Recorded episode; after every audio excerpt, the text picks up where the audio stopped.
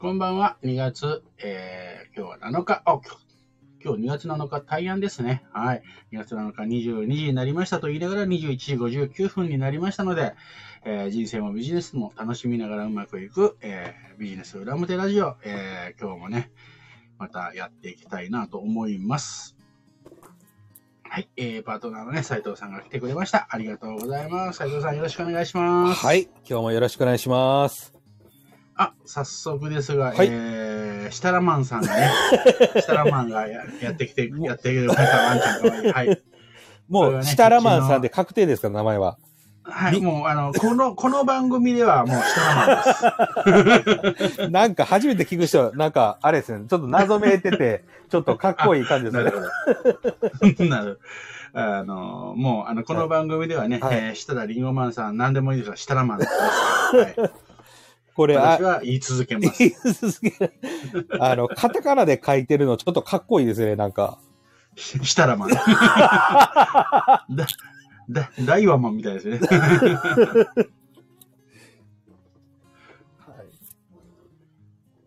はい。はい。そう。で、このワンちゃんはね、えーはいはい、うちの、えー、かわいいかわいいナナちゃんですね。あ、はい、ナナちゃん。もう、い何歳ぐらいにななったんでしたっけ？えっ、ー、とね、13歳です。はい、あ、13歳。13歳だからもう、はい、あの、ワンちゃんと犬としては結構なお年らしいです。はい、ああ、ははははは。なるほど、なるほど。そう、あ、あの、シタラマンが書いてくれてますね。七支部のナナちゃん。そう。もともとね、あの、ニーズマッチという、ニーズマッチ交流会ね、うちの妻が、えっ、と、立ち上げた、えー、ニーズマッチの中の支部、七支部というんですけれども、はい、えー、なぜ七支部かというと、えっ、と、ナナちゃんこのワンコがね、7ちゃんから来て7支部なんですね。7番目に立ったとかじゃないんですね。ほうほうほう。で、じゃあ、はい、で名前もひらがなで7なんですね。うん、そうです。おー、かわいいですね。あ、ひら、ひらがなかどうかわかんないですけど、あの この子はね、あの、まあ、うちの、はい、あの、妻の連れ、連れ子なので、ね。連れ子なので。はい。はい。そうそう。で、でも、あの、我々はよくね、7個、7個って呼んでるんですけどね。おー、なるほど。ちょっと僕の知り合いで、はい、あの、メス犬を飼ってたんですけども、メス犬に対してこう、ゴンタっていう名前を付けてた人がいたんですよ。それってちょっとある意味虐待なんですかね。で犬は多分わからないだろうけれども。そうです。ある意味。ある意味、ちょっと虐待かもしれない。なるほど、なるほど。はい、いいですね。はい、そう。そう、ナナちゃんね。はい、ナナちゃん。可愛いんですよね。はい。毛並みも良さそうですね。そうなんですよ。あの、良さそうの割にはね、結構若いって言われるんですね。ああ、はははは。で、みんなから、あの、まあ、若い時もそうなんですけど、みんなからもう顔、あの、すごいいい顔してるね。同じ、やっぱりね、ミニチュアダックスフンドなんですけど、はい。ね、あの、やっぱり顔つきって全然違うんで、ああ、はははは。うん、結構、あの、可愛い。ここでも親バカなのかな。他の、あの、ミニチュアダックスと比べても可愛いなと、はい、私は見えるんですけどね。本気で。はい。なるほど。ミニチュアダックス運動なんで、そんなに大きくない感じなんですね。大きくないです。でも、あの、うちの子は最近まるまると太ってきて、あの、はい。毎月、あの、ペット、あ、ペッ、あの、獣医さんのところでシャンプーしてもらうんですが、はい。はい、そろそろ痩せないとやばいですよって言われて。足腰とかね。ああ、なるほど、なるほど。でもあれですね。多分幸せ太りみたいな感じかもしれないですね。幸せすぎて。うん、どうなんでしょうね。最近ね、やっぱりちょっとね、えっと、散歩に行く機会が少なくなっちゃったんですよ。なるほど、なるほど。うん、昔はね、自分も行きたがってたんですけど、はい、年取ってくると、やっぱりこう、はい、えー、本人もあんまり歩きたがらないし、で、また、あのー、ちょっと子供ができてからね、なかなかこう一緒に散歩っていうのができなくなって、ね、なるほど、なるほど、なるほど。はい。ちょっと、ちょっとそういう意味でもあると思います。はいはいはいはい。あ、そして、えっ、ー、と、小沢さんが来てくれました。小沢さん、こんばんは、ということで。こんばんは。ありがとうございます。ね、小沢さんも、なんか先週、うね、えっ、ー、と、はい、スタンド FM デビューなさって、はい、ね、えー、1回目はなんかトラブルがあったみたいですけどね。ああ、そうみたいですね。はい。やっぱ初めての時はね、私のね、はい、この放送も第1回目実はアーカイブ残ってないんですよね。そうですね。実 は実は。はい。いろんなことがありますよね。はい。そうですね。はい。というわけで、はい、えー、今日はなんかテーマ、はい。斉藤さん、なんかありますか？はい。えー、今日はですね、えー、はい、これをあの聞いてる方も、そのコーチの方とかも多いと、多いんじゃないかなと思うんですけども、うん、あの、森本さんが考える、えー、良いコーチっていうのはどんなコーチか、あるいはその、良いコーチの条件みたいな、なんかもしそういうのが、えー、ありましたら、ちょっと教えていただけたらな、というふうに思います。なるほど。まあね、コーチ、はい、良いコーチ、悪いコーチ、はい、まあそのね、うんと、基準っていうのを私が言えるほど、なんか、うん、偉くもないし、また、その、なんていうかな、えっと、はい、コーチ自体がまだまだこれからの業種なのでね、はい、あの、はっきりと、なんかこういうのっていうのが、えー、難しい、ことではあるんですが、はい、えー、まあ、良いコーチの条件っていうと、はい。えっと、コーチングされてる、コーチされた、コーチングされたっていうことが、相手が気づかないのが、一番いいコーチじゃないですか、はなるほど、なるほど。ははは。じゃあ、そのなんか、コーチングよくと特有のなんかいろいろ質問して、あなんかちょっと喋り方もちょっと変わってきて、うん、いわゆるコーチングをしてるな、みたいに、はい、そのバレバレだとちょっとまずいってことですね。もう、あれが、あれがね、なんかね、もう気持ちは、はい、あの私自身も気持ち悪いんですし、はい、あの、最近本当によく言われますね。あれがもう気持ち悪くてって。だから最初はコーチという職業をやってる人が増えてきた。ああ。はい。あから、まあ、あるんでしょうけど、はいはい、はい、あ、あなたはそう思うんですね。みたいな。あなたはそう感じられてるんです。感じられるんですね。はいはい、とかね。何かこう。口調が変わるんですよね。一言こう答えたら、あの、毎回ありがとうございますってこう言われたりとか。うん。なんか、うん、うん、そういうのもありますよね。そうそう。で、そうそう。だから、良いコーチはわからないんだけど、気持ち悪いコーチはやっぱりいますよね。でもね、これ、あの、はい、な、慣れないとね、はい。あの、そうなんですよ。私もね、まあ、クライアントさんに言われたのが、はい。えー、まあ、個別契約をしてね、はい。えー、話をしてて。はい。で、まあ、ある別のなんか女性コーチにコーチングしてもらったことがあるんですけど、はい、なんでコーチの人ってあんな気持ち悪い喋り方するんですかって言われたんですね。で、なるほど。えーはい、例えば、うん、例えば、なんかどうなの？ななんかよくわからないんですけど、はい、なんか、急になんかコーチング始まったら、じゃあって言って、なんかすごい口調が変わって、はいはいはい、すごくなんか、それで、それはあなたにとってどんな意味があるんですか？とかね。なんか、うん、あのー、言われると、なんか、はい。なんかその子調で言われると、なんかこう、なんか探さなきゃって思っちゃうらしいんですよ。はいはいはいはい。で、うん、えー、なので、で、ああのあとね、ちょっとそう、良いコーチの条件というか、はい、コーチとしてやってはいけないなという条件の中で、一つ、はい、あの、誘導するっていうのがあるんですよ。質問しながら、誘導しちゃう。例えば、はい、えっと、リフレームというね、はい。あのー、コーチングのスキルがあって、これ非常に有用なスキルなんですけど、はい、まあ、ある出来事に対して、えー、クライアントさんが持ってる、ね、えー、見方があって、はい、この出来事にはこういうふうに思ってる。でも、全く反対から見たら違う見方がした、できたりするわけなんですよ。はい、はい。うん。えー、例えば、前ちょっとね、えっ、ー、と、お話あ、ここではしたかどうかわからないですけど、はい、えー、彼女に振られたから仕事やる気なくなったっていう、うんうんうん、まあ、クライアントさんがいました。はい。はい。で、だから、えっ、ー、と、彼女に振られたイコール仕事やる気なくなった。はい。っていう、その彼がそういうフレームは持ってるわけですね。は、はいはい。うんうんうん。フレームの中で考えて、うんうん、えそういう型を持ってるわけですよ。はい。でもそれって、えー、違う、こう、話を聞いていくと、彼女に振られたから時間ができた。はいはいはい。うん。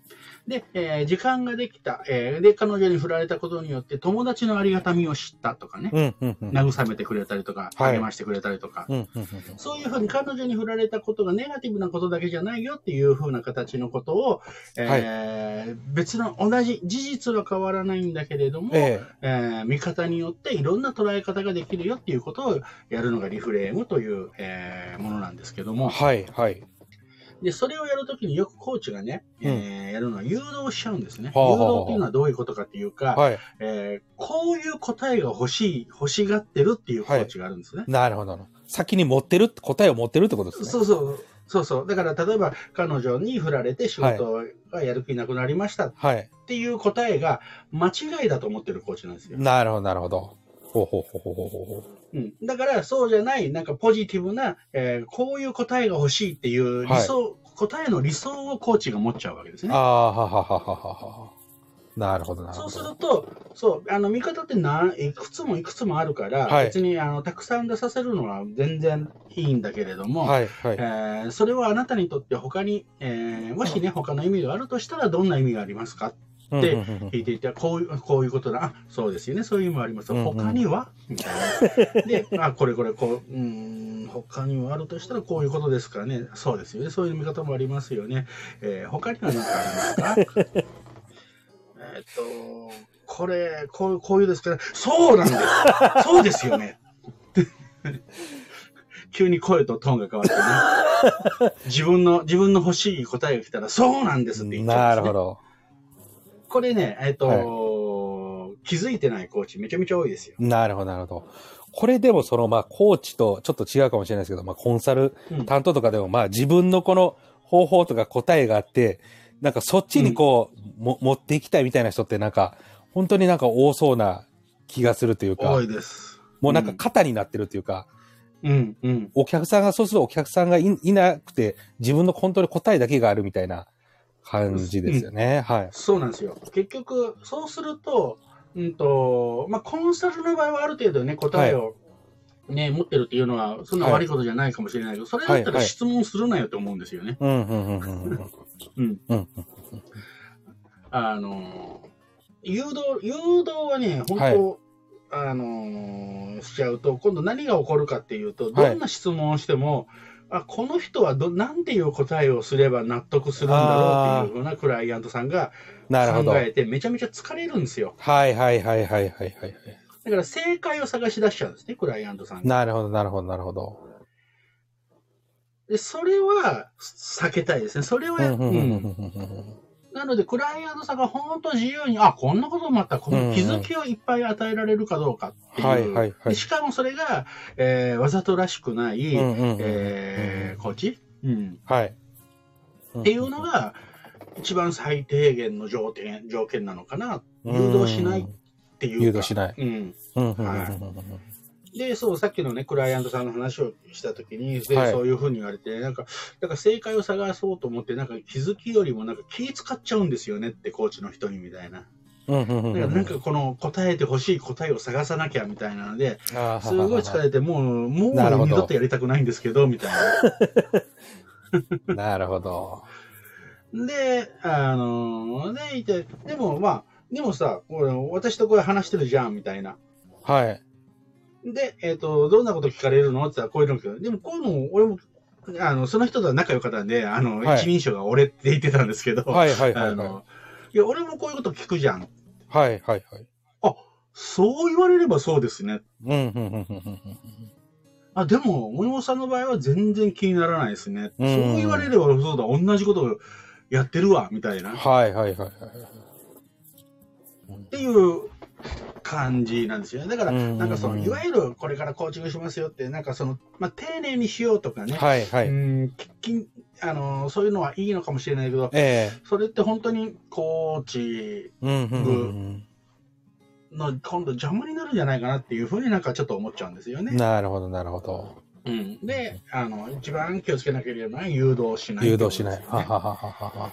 これね、気をつけなきゃでもやっちゃうんですよね。なるほど。う。うんんあそれって違う。で、だって、こう、客観的に見たら他人のこ、ね、答えがこう一つの、はい例えば答えにこう凝り固まってて、あ、はいこんな見方もあるのになとかって、やっぱりそれは他人のことだったらわかるじゃないですか。はい、はい、はい、はい。自分のことはわからないけど。はい、はい、はい、はい。だからね、どうしてもゆあのわざと誘導しようとするんじゃなくても、なんか正解を作りたがっちゃうんですよね。なるほど、なるほど。だからそこの、そこを作らないで、うんえーいいけるのが良いコーチの条件じゃないのかなっていうふうに思うんですよね。うん、うん、うん。なるほど、なるほで、ど。これは、えっと、別にコーチってだけじゃなくても、上司とかね、えーはい社長と社員、うんうんうんあと、うんと、子供でもそうかなと思うんですよね、子育ても。なるほど。はいはい。うん。やっぱりなんかこう、親の正解を、うん。親の思ったことが正解と思わせないようにはい。するっていうのも結構大事なのかな。本当に子供の、えまあ、ついついやりがちなんですけどね。うんはいはいはいはい。だからそこですよね。うんその答えを持ってる、こう、答えを持ってその答え言わせたいコーチっていうのはな、あの、無意識にこう自分の方が、こう上の立場に立ちたいみたいな、そういうのもあるんですかね。こう、んん。ん自分が優位に立って コントロールする、うんうん。それはちょっと無意識の場合もあるかもしれないんですけども、うんうんうん。まあ、多くの場合は多分無意識なんでしょうけど、はいはい。うん、だから、そんなに、えっと、マウント取りたいとかっていう、うんうんうん。なんていうか、こう、意識的なものはないんでしょうけど、はいなんかはは導いてあげなきゃとか、あーなるほどなるほど。えっと、親切心なんですよ。ああ、答えを出してあげなきゃそうそうそうそう、うんうんうん答えに気づいてほしいって言いながら誘導してしまうっていう。はいはいはいはい。そうそうそう。だから、えっと、かな、えっと、まあ、えっと、昔の私だったらマウント取りたいからそういうふうにね、えー言ってた、そういうタイプの人もいるだろうけど、うんうんうんうん多くのコーチの場合は、うんうん無意識のうちに、なるほど。えーやってしまううんうんうんケースも多いんじゃないかなと思いますなね。前にちょっと前のテーマで出た、こう、成果をどうしても出してあげたいみたいな、それの空回りした悪い、あの、部分みたいな、そそんなのにちょっと似たところもある感じですかね。そうそう。まあ、決してわ悪い、うん、まあ、まあ、まあ悪いな。うんわいや、でもね、はいうんコーチとしては失敗、コーチングとしては失敗ですよね。ななるほど。てもう、あのークライアントに気使わしてるんですもん。はいはいはいはい。うん、この人はなんていう答えを出したら気に入るのかな。うんうんうんそうするとそれ以後はもう、それに沿った答えしか出てこないんですよ。うんうんうんうんそうすると、そうですね。解決の方を向いてるっていうより、その、コーチの顔色を伺わないといけないみたいな感じになっちゃいますよね。だから、うんだからコーチとしては、うん。めちゃめちゃ手応えあるんですよ。ああ、なるほど、なるほど。だって何を質問しても自分に対してものすごくはいはい、はい。理想的な答えが返ってくるから、めちゃめちゃ今日そのセッション良かったんです。なるほど、なるほど。ちょっとある種のあれですねながるんです。、飼い、飼いならそうとしているっていうか、ある種のちょっとこう、マインドコントロールじゃないですけども、なんか、まあ、ちょっとそこまで言うとやりすぎかもしれないですけど。いや、言い過ぎかもしれないでもね、これがはい。意図的にコントロールしてやろうと思ってやってるんだったら、多分こ契約になるんですよ。ああ、なるほど、なるほど。おこれ、あの、ちょっと言葉は悪いですけど、えー、占い師の方なんかは、それ使ってる方多いですよね。なるほどわざと依存させるという。はいはいはいはい。なので、それを意図的に使って、使えるぐらいだったらビジネスに逆に言うとなるんですようん、ね。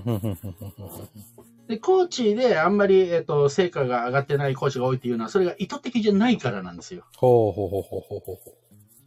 それこそコールドリーディングなんていうね、のもありますけれど、そういうのを使って、うんうんうん。えー、要は、うんと、答えを、なんていうの操るみたいな、相手を知らず知らずのうちにコントロールするっていうようなはいスキルがあるわけですね。そはい。れ、占い師さんとか、うんうんうん。えー詐欺師さんとかが、詐欺師さんって言っちゃいけない。詐欺師がよく使ってる。はい。あれなんですけども、はい。うん。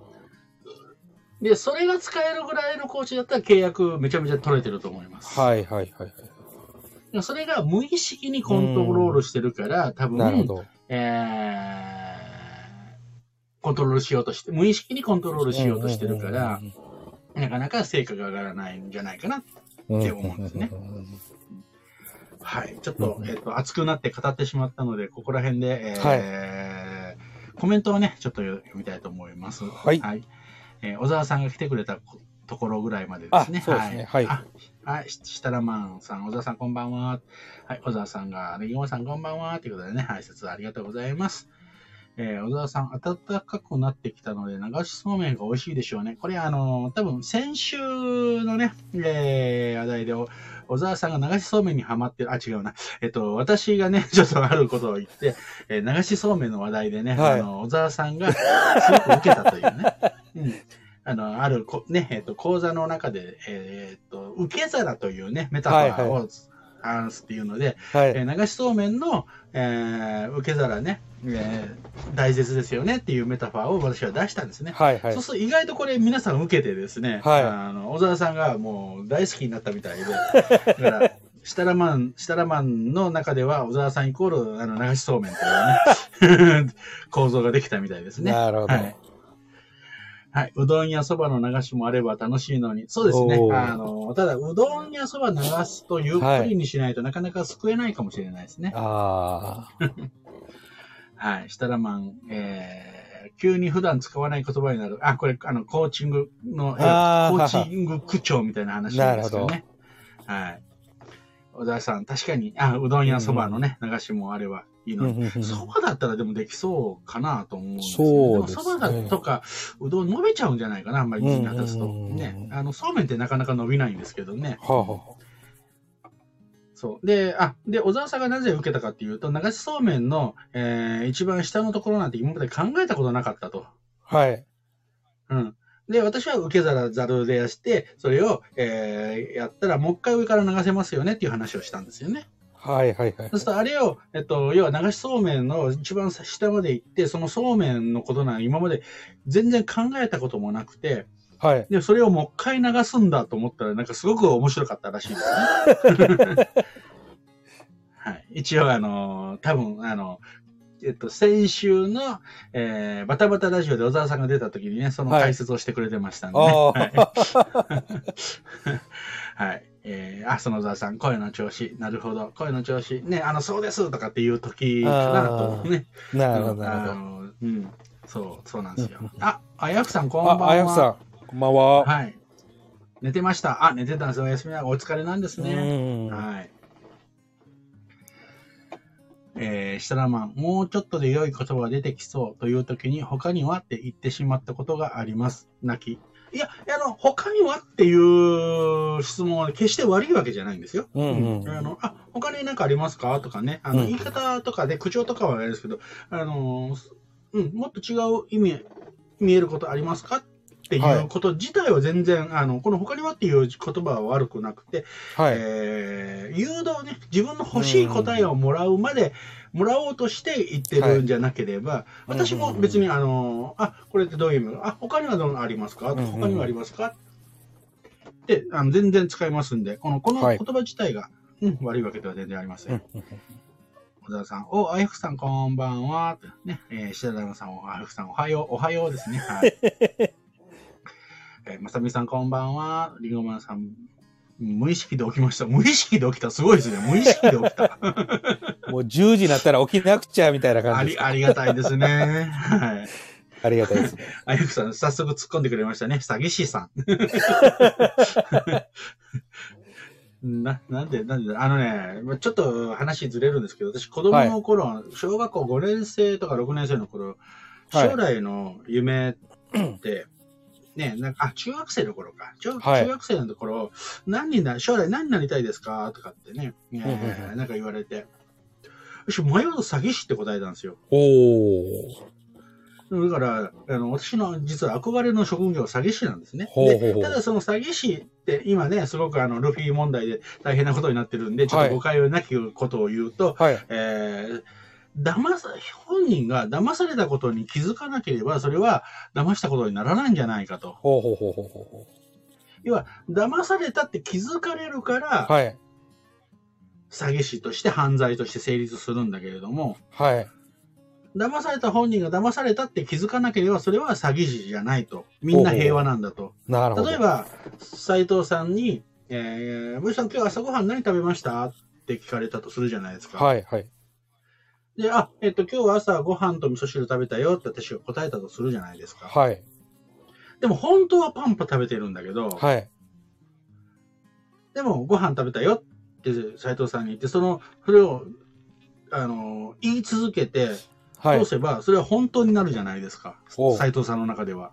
そうですね。あの、事実を知らないので、うん、はい。そうそうそうそうそうそう。だから事実がどうであるかっていうのはあんまり関係なくて、その人にとって真実だったらいいんじゃなかなとかね、そんなへりくつを考えてた時代がありました。なるほど。中学で、中学生の頃。はい。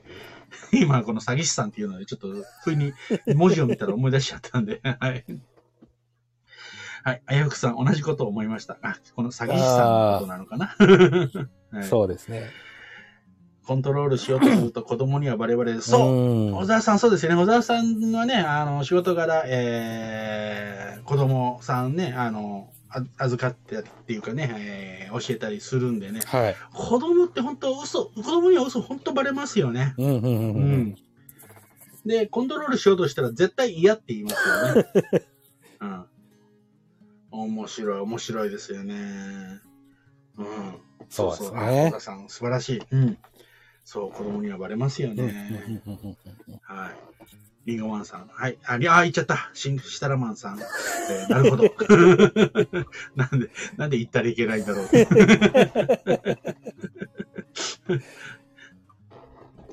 ゃった。シタラマン。そう、この番組では、はい、えー、シタラさんのこと、あの、あやふさんにも言っておきます。あの、最初に宣言したんでね、はい、この番組では、えー、シタラさんは、えー、シタラマンと呼ぶことにしました。はい。しかもカタカナですよね。そう、し、したらマンですね。したらマン。そうそう、あの、普通の話し言葉だと、はい、したらマンって呼ぶんですけど、はい、えー、この単独で発音するときは、したらマンですから、はい。ちょ、ちょっとかっこいいですけどね、なんか。斉藤さん気に入っちゃった。そう、でね、はい、話を戻すと、やっぱり、はい、コーチングとかね、えーやっていく上では、やっぱり、はい、うん、誘導しない。本当、うんうん、これだけかな、うん、はい。これだけかな、気をつけてるのは。はいはいはい。うん。まあ、あとはもう受容する。受容か、ね、受容ね、ちゃんと、はい、うん、あの、受容しないと何も正直に話してくれないので、はい、これが最低条件ですよね。うん。あの、ラポールっていうね、はい、えー、言葉がありますけど、ラポールってね、はい、ただ信頼関係を結ぶっていうね、えいうふうに使われているんですけど、本来はカウンセリング用語なんですよね。うん、カウンセラーの人が、えっ、ー、と、要は、えっ、ー、と、向こう、かんえー、クライアント、うん？カウンセリングの場合、クライアント、クランケって言っちゃいけないんでね、多分クライアントさんの、はい、えー、心を開く、ね、っていう、うん、心を開いて何でも喋るっていいよっていう状態にするっていうのが、はい、ポールの本来の意味なので、ただ単に、えー、信頼関係を作る、仲良くなるっていうだけじゃなくて、はい、心からこう、さらけ出せるっていう状態を作ることがラポールなんですよね。それのためにはやっぱり、えー、受容する、受容感、あ、この人には何言っても大丈夫なんだ、はい、安心なんだっていう安全安心の場所を作るっていうことが大事。はいなるほど。これですかね、やっぱりね。はい。重要か。はい。あ、そういいの出てきましたね。はい。良いコーチの条件、受容してコントロールしない。うん。そうですね。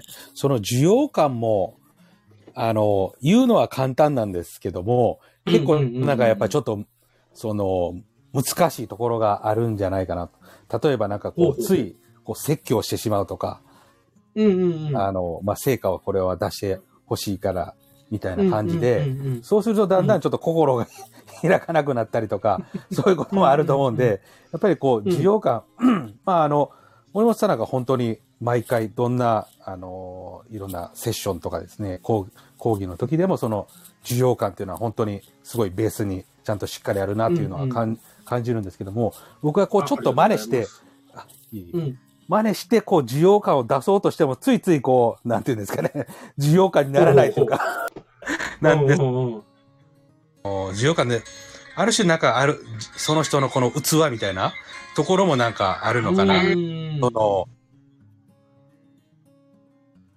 こう、水も愛も、うんうんうん。あれですね。あの、まあ、森本さんの場合には、あの、成功した経験も、まあ、例えばちょっと失敗した経験も、もう全部いろいろあるっていうんですかね。そういうのが醸し出す、こう、ちょっと余裕感みたいな、そういう、そういうのとか人生経験みたいなのでの、こう、どんとこう受け止める、その需要感みたいな、そういうのもなんか、ベースにこうちょっとあったりして、まあ何を言われてもこう、受容できるみたいな、うんうん、そういうのもなんかこう、まあそれもコーチとしてのその、いろんな経験を経てるうちにそういうふうにだんだんなってくるのかもしれないですけども、こう、なんか僕はちょっと真似しようとしても、そんなに簡単になんか、真似できないところもあるのかなっていう、こうちょっとそういうのをちょっと感じたりして、そのね、森本さんが毎回そういう需要感っていうのがしっかりあるっていうのはなんかやっぱり、しっかりと毎回どんな時でもあるっていうのがなんかなかなか言うのは簡単だけども、その、なかなかすぐ真似しようと思ってもなかなかできないんじゃないかなって感じてるところではあります。うん、なるほど。多分、うん、あの、はい、おっしゃることがすごくよく分かって、はい、需要するっていうことっていうのは、うんうん、えっと、コツさえ分かっちゃえばめちゃめちゃ簡単なんですよね。あ、そうですか。ほうほううん。コツ、でもそのコツが分かるのが多分難しいんだと思うんですよね。はい、はあはあ、で、えっと、斎藤さんがそれ多分やろうと思ってなかなかできにくいなっていうのは、はい、あのー、ある意味、えっと、相手のことを考えすぎてるっていうか、で、授業するっていうのは、はい、うんと、ある意味距離感も必要なんですよね。はあ、はあはははうん。どう、えっ、ー、と、変な、変な意味なんですけど、どうなろうと自分のせいじゃないよっていうことも必要なんですよ。はあ、はあはあはあ、なるほど。うん。その失敗とかどうなることすらもあなたに任せますよっていうことなんですね。はあ、はあ、はあ、はあ。気がつくも気がつかないもあなたですよ。はい、私のせいじゃないですよっていうどっちかというと、ちょっとこの、この言い方でちょっと冷たい感じがするんですけれども、はいはいはいはい、はい。その距離感っていうのをつかめると、めちゃめちゃ簡単なんですよね。ほなんか、ある意味、相手のこともし信頼してるみたいなところもある感じです。ね。そうそう、うん、あのー、失敗することが悪いことじゃない。それも含めて、OK ですよって言ってあげるだけのことなので、失敗しないように、えー、なんていうかな、えっ、ー、と、やってあげるっていうことだけじゃないんですよね。うん。だから情けない姿でも全然いいですよって。うん、それに対して私は評価しませんよっていうことだけなんですよ。はあはあはあはあ。うん。うんなので、えっと、あまり親身になりすぎると、実は重要って難しくなるんですよね。はあ、はあ、はあ、はあ。良かれと思って、親身になりすぎるのもよくそうだから、うん、あのー、なんていうかな、えっ、ー、と、同、同情するとか同調するっていうのと重要って全く別の話なんですよ。うん、理解、うん。だから理解しようとしなくてもいいんです、全然。お相手のことを。ほうほうほうほうん。うんそうそう。だから、えっと、多分、えっと、需要が難しいっていうとか、なんか、あ、なんとかこう分かってあげようとか、理解しようとするから結構難しいのかもしれないです。ああ、ほほほほほ。うんちょっと、えっと、この後半のこの部分だけで言うとね、はい、ちょっと誤解が生まれるかもしれないですけど、はい、でも、あの、結構これ、えー、重要なところなんですよ。重要するのにはね、結構、あの、器というよりは距離感なんです、ね。あ、そうですか。はあ。なるほど、なるほど。じゃあ別に人生経験とかは、あんまり関係なく、その距離感っていうのが分かれば、うん。まあ、ある種だ、誰でも若くても、誰でも関係なくみたいな。うんまあ、もちろんね、うん、あのその実際経験あった方が、そのコツが分かりやすいっていうのもあるので、うん。えっと、全く関係ないということはもちろん言えないし、やっぱり、えー、ね、あのー、いろんなことを経験してた方が、えー、できやすいっていうのがあると思うんですけど、あの直接的には関係ないんですよ、ね。だって幼稚園の子でもちっちゃい子、自分より年下の子を授業してますもん、みんな。ああ、はははは。子供同士の中でも、はい。うん、うちの3歳の子でも2歳の子は何やっても許してあげて授業してますからね。はい、おおなるほど。うん、お OK を出してあげるん。ですよね。だから、えー、できないことはないと思うん。ですね。すごいですね。3歳の子でもできますよっていうので、なん。かすごいですね。そのお話。周り見たら本当やってますもん。うん、びっくりするぐらい。子供の方が本当に純粋にやってるかも。この辺小沢さんに聞いたら分かりやすいかもしれないですけど。うん。そうそうそう。というわけでね、ちょっと最後またこう、はい、あのー、ね、この重要な話になるとね、ちょっとやっぱ熱くなっちゃうんでね。やっぱこれからのね、本当コミュニケーションの時代には絶対必要なスキルだし、絶対持ってて、あれなんでね、はい、この需要っていうのは本当、これだけ持ってれば本当コミュニケーション、いうような、これからね、リーダー、逆にリーダーシップに、はい、絶対必要なものだと私は思ってるんで、はい。はい。というわけで、ちょっと、えー、ね、コメントを拾っていくと、需要深いっす、あやふくさん。はい。需要、距離感、メモメモ。まあちょっとね、えっ、と、今日は誤解を恐れずにちょっとね、はいえー言いましたけど、本当にそうなんですよね。うん。理解するというのと、また受容する、ね、同じ同うん同意するっていうのも全く違う、実は違うですね。うんうんうんえー、シタラマンさん、その感覚わかります。お、どの感覚だろう。えー、距離感っていうやつかな。うんうんうんうんうんはい。えー、あやふくさん、親身になりすぎると難しい。それ私のことです。あのね、優しくてね、うんうん優しくて親身になればなるほど、実は、えっと、需要って難しくなるんですね。うんだから、いい人ほど、いい、いい人っていうか、その感覚とまた需要っていうのは全く別の、うん、うんあの、話なんですよね。はい。うんうんうんうんシタラマン、えー、失敗、そっか、シタラマンって言ったり、シタラマンさんって言ったり、どっちがいいかな？シタラマンにしてもらう ここではシタラマンですね。はい。したらさんの呼び方だけで、今日、最初から最後まで引っ張るというね。えー、シタラマン、えー失敗とかうまくいくとかを置いといて、現状から行動してもらうのが第一かなと思ってます。そうそうそうそうそう。あの、現状から行動してもらうんだけど、その行動をしてもらうっていうのに、能動的にね、行動してもらうっていうのに、やっぱり一番最初にね、えー必要なのが重要っていうことなので、してもらうと、はい。すごく、えー失敗してもいいやと思って行動してもらうと伸び伸びできるんですよ、ね。だから失敗しちゃいけないうんうんうんというね、えー行動よりは。うんはい。えー小沢さんね、子供は自由にって言うと、生き、生き生き、ん？言うと生きするし、生き生きとするっていう多分ことかなと思うんですね。はい、面白いことで、小沢さんね。あそう、そうですねはい自由に何やってもいいよって。で、えーこれをやっても許されるっていう環境だと、うんうんうん本当に、それが重要なんですよね。はいはいはい。うん。で、本当に面白いことやりますよね。ものすごいアイディアあります。ちょっともう時間がないんであれですけどね、はい私、あの中学校でね、あの、はいやっぱり授業したことがあるんですあよ。は授業っていうか、はいあの、マネジメントじゃなくて、マーケティングか、マネジメントか。はい。で、えー一般の社会人とか、の会社員とか、そのビジネスマンとかにやる演習を、はいえーやったことあるんですね、その中学生相手に。はいはいはい。そうするとね、社会人とかビジネスマンでは絶対出てこない発想が、バンバン出てきてめちゃめちゃ面白かったんですよ。なるほど。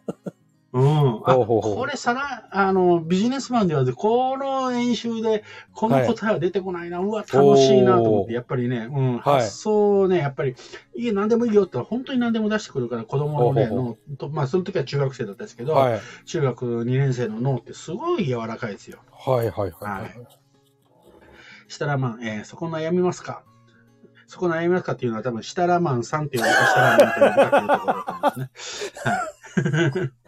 あやふさん、命名、シタラマン。ああやふさんね、あのー シタラマンのシタラは、えっ、と、カタカナです。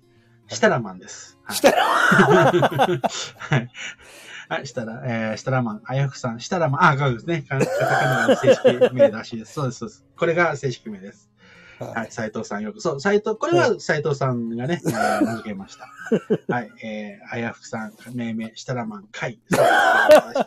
はい。というわけでね、はい今日ちょっと、えー、37分ちょっと多多くなってしまいましたけど、えーはい無事、えー、シタラマンの命名式ということで、もう決定ですね。今日は、はいはい、終わりたいかなと思います。はいお付き合いいただきまして、はい。ありがとうございました。ありがとうございましたありがとうございました。ありがとうございましたはいおやすみなさい。おやすみなさい。まだ続いてるね、ガンダムとかね、ニュータイプとかね。実はガンダム私見たことがないんで全くわからない、ああ、そうですか。ね。はい。はい。はいでは、おやすみなさい。ありがとうございました。ありがとうございました。